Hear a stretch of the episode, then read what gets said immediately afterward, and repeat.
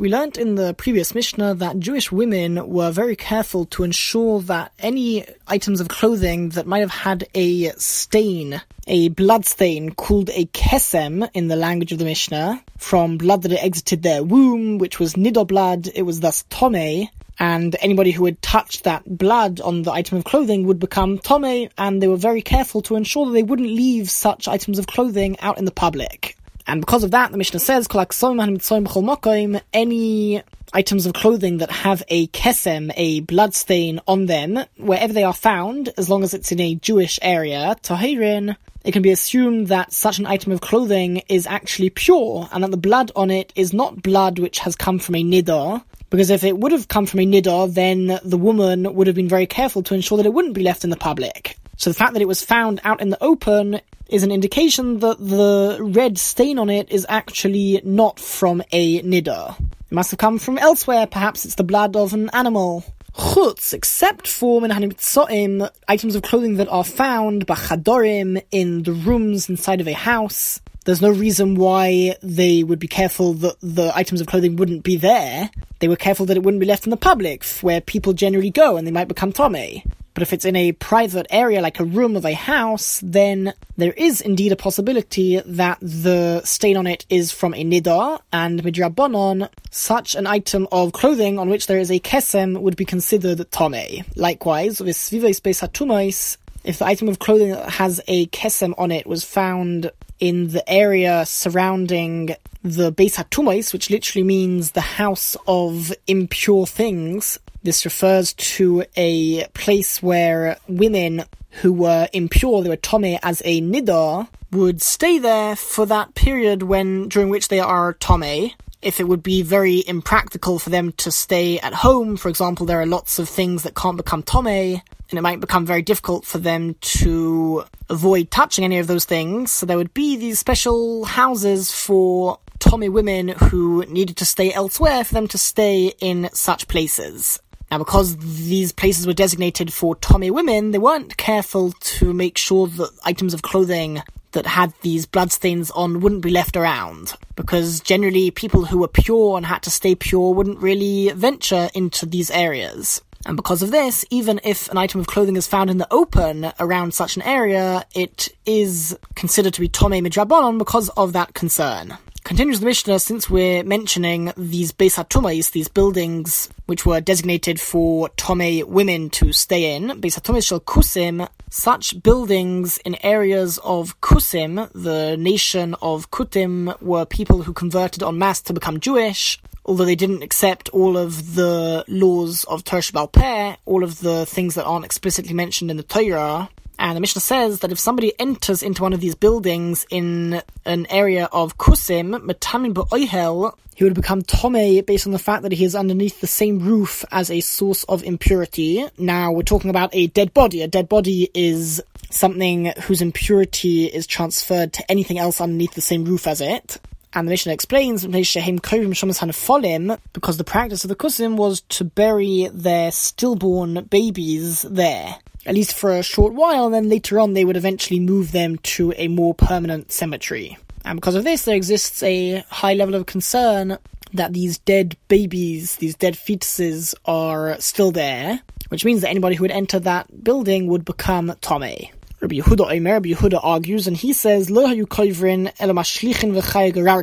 They would not bury their stillborn children over there. Rather, they would throw them there, and wild animals would come and drag them away. The Kusim felt that these stillborn children do not require a burial, like a regular person, but the point is, according to Rabbi Yehuda, there is no concern that they still are in that area, in the building, because wild animals would have taken them away already, so unless they actually see a dead stillborn child there, they do not need to be concerned, and somebody who enters there will not become Tome, according to Rabbi Yehuda.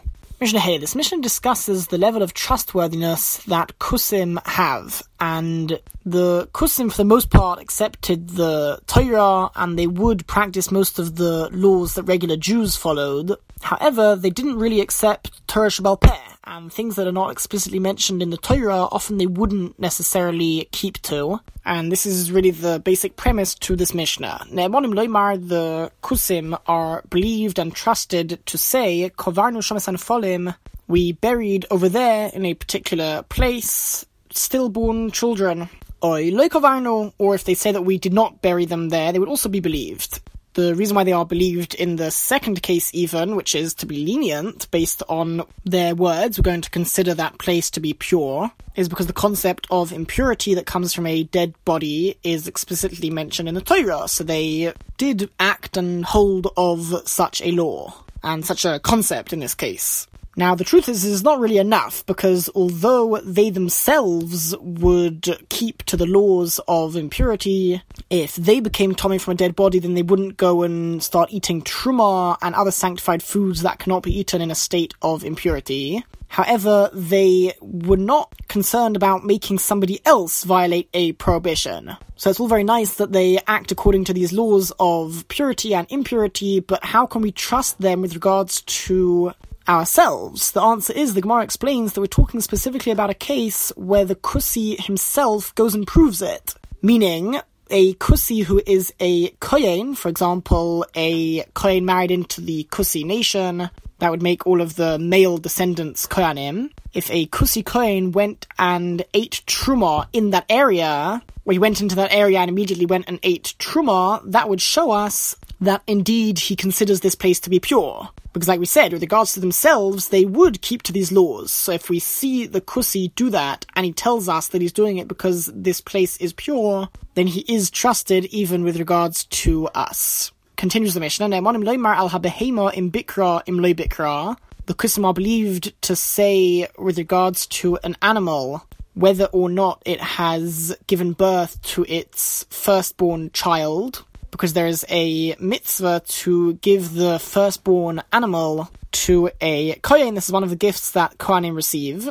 And there is sanctity to this animal. It cannot be worked. It's forbidden to shear the animal. And this requirement of giving the firstborn animal to a kohen is explicitly talked about in the Torah. So the Kusim did practice this. They did give their firstborn animals to a kohen. But once again, we would need him to demonstrate this in order for us to trust him. So if the Kusi tells us that he knows that the animal has already given birth to its firstborn, and that means that the next animal that will be born is not considered to be a firstborn, and there's no need to give it to a Kohen. And then when that animal is born, if this Kusi shears some of the wool from that sheep, or he works the animal for a little bit, that would be forbidden to do with a firstborn animal. So if we see that the Kusi is behaving in a way that is in accordance with that which he told us, then he would be trusted. Third example, They are trustworthy with regards to marking graves. If they mark graves on the ground to show where people are buried so that people don't walk over it and become Tome, and a different area next to there they have not marked, so they can be trusted and we are able to rely on that and assume that the area that they did not mark has not got graves there. Now, the truth is, there's no hint to this idea of marking graves in the Torah itself. However, this is hinted to in Nach, in Sefer Yechezkel, and the Kusim were particular with things that were hinted to and written about in Nach as well, not only that which was written explicitly in the Torah. On the other hand, the Mishnah says the kusim are not trustworthy with regards to overhanging branches or a wall that has some stones protruding outwards. In a case where it is known that a piece of a dead body is underneath one of the branches or the stones, but a person has a doubt as to whether he passed under the stone or the branch that has the piece of dead body there, since the branch or the stone is forming a roof over the dead body, so anyone who passes underneath that stone or that branch will become Tomei. Essentially, this is a, ca- a, case where somebody has a doubt as to whether or not he became Tomei. The Kusim, although they were concerned and they did act in accordance to the laws of Tuma and Tara, impurity and purity, nevertheless, in cases of doubt, they ruled leniently. They were not concerned in cases of doubt, and because of that, they cannot be trusted in such a case. Velea pras, and likewise they cannot be trusted with regards to a Beis Pras. This refers to a field in which there was a body buried there, a grave, but the grave was ploughed over, and there's a concern that the bones which were buried there were scattered across the field. And although this is a small concern, Midrabanon, a very large area in that field, is considered to be Tome, out of doubt. But again, this is a decree Midrabanon, and the Kusim did not accept this which means that not only do we not trust the Kusim, but even if the Kusi Kohen would go and take Truma into such a field and he'll tell us that he knows that the there was no grave here, he knows that it's not a Beis HaPras, and he's really proving it because he's eating Truma there. That would not help, he wouldn't be trusted because he doesn't care if it's a Beis HaPras he doesn't hold that it's forbidden to eat truma there. He thinks it's considered to be pure. So there is no proof at all in the fact that he himself is eating truma there ends off the Mishnah. Ze'aklol, this is the rule called Dover Something which the Kusim are suspected about, meaning they possibly don't adhere to those laws. A Ne'monim they are not trustworthy with regards to that which they state about that law as well. Perek Mishnah Aleph. This perek, this chapter continues to talk about a kesem, a bloodstain that is found on items of clothing that were worn by a woman, or perhaps bloodstains that are found on the woman's body herself, and whether we would consider her to be a nidar, or the blood that is on the items of clothing to be considered blood that came from a nidar. Harura kesem al basara, a woman who finds a blood stain on her skin, keneged beis haturpa, if it is opposite the revealed area, that means the area of the womb from which the nidor blood would exit. That means that there's a possibility that the blood came from there, and therefore Tameo, the woman, would be considered impure. It is important to note that Midoraisa on a Torah level, since at the end of the day there is a doubt, we don't know for sure that the blood came from her womb, and that it is Nidor Tome blood. So midoraisa, according to the Torah, actually we are able to consider the item of clothing to be pure, because until now it's been pure. And the concept of chazaka says that if we have a doubt, we assume that things haven't changed. However, because there is quite a likely chance that it is blood of a nidar, Midrabanon, we consider that ita, the, the woman, in this case, where the blood is found on her skin, to be tome as a nidar midrabanon the Shaloi Keneged Beisa Turpa, but if the blood is not opposite the womb area where the blood would come out of her body, then Tahira, she would remain pure. And the Mishnah explains with a few examples. Alakeva, if the blood is found on her heel, Valrosh Gudola, or on the tip of her big toe, then Tmea, she's considered to be Tome as a Nidar. Because depending on her position, these parts of her body can sometimes be exactly opposite that area where the blood comes out. If she's kneeling down, for example, then the blood might have dropped onto her heel. As she's walking and taking steps, it could be that the blood fell onto the tip of her toe, and therefore she would be considered Tome Midrabanon, al Shoika Val Seha, on her leg itself and on her feet, maybe fnim, if it's the inner part of the leg or the foot,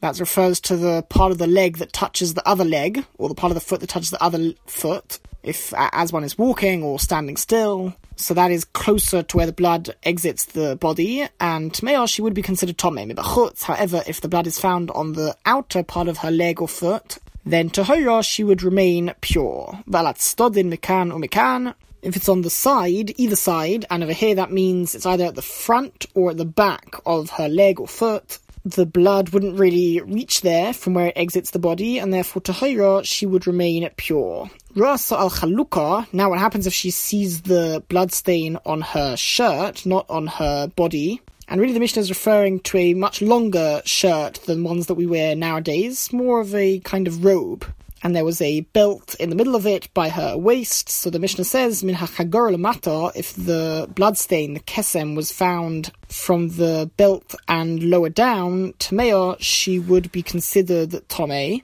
regardless of where exactly on that robe it was found, because it's very easy really for the blood to get anywhere on that shirt, on that robe but if it was from the waist, from the belt, and further upwards, Tahira, she would remain pure. We assume that the stain over there is not from blood that came from her womb. Rasa al if she found the kesem, the blood stain, on the robe's sleeve, in magia turpa, if that area of the sleeve reaches somewhere opposite that part of the body where the blood would come out of the womb, then Tameya, she would be considered Tame, because it's possible the blood came from there, Vim Lav, but if not, then Tahira, she would remain pure. What happens if Haisap is Shatatoy, if she would take this robe off at night, Umiskasaboy Balayla, and she would cover herself as a with a she would use it as a kind of blanket at night.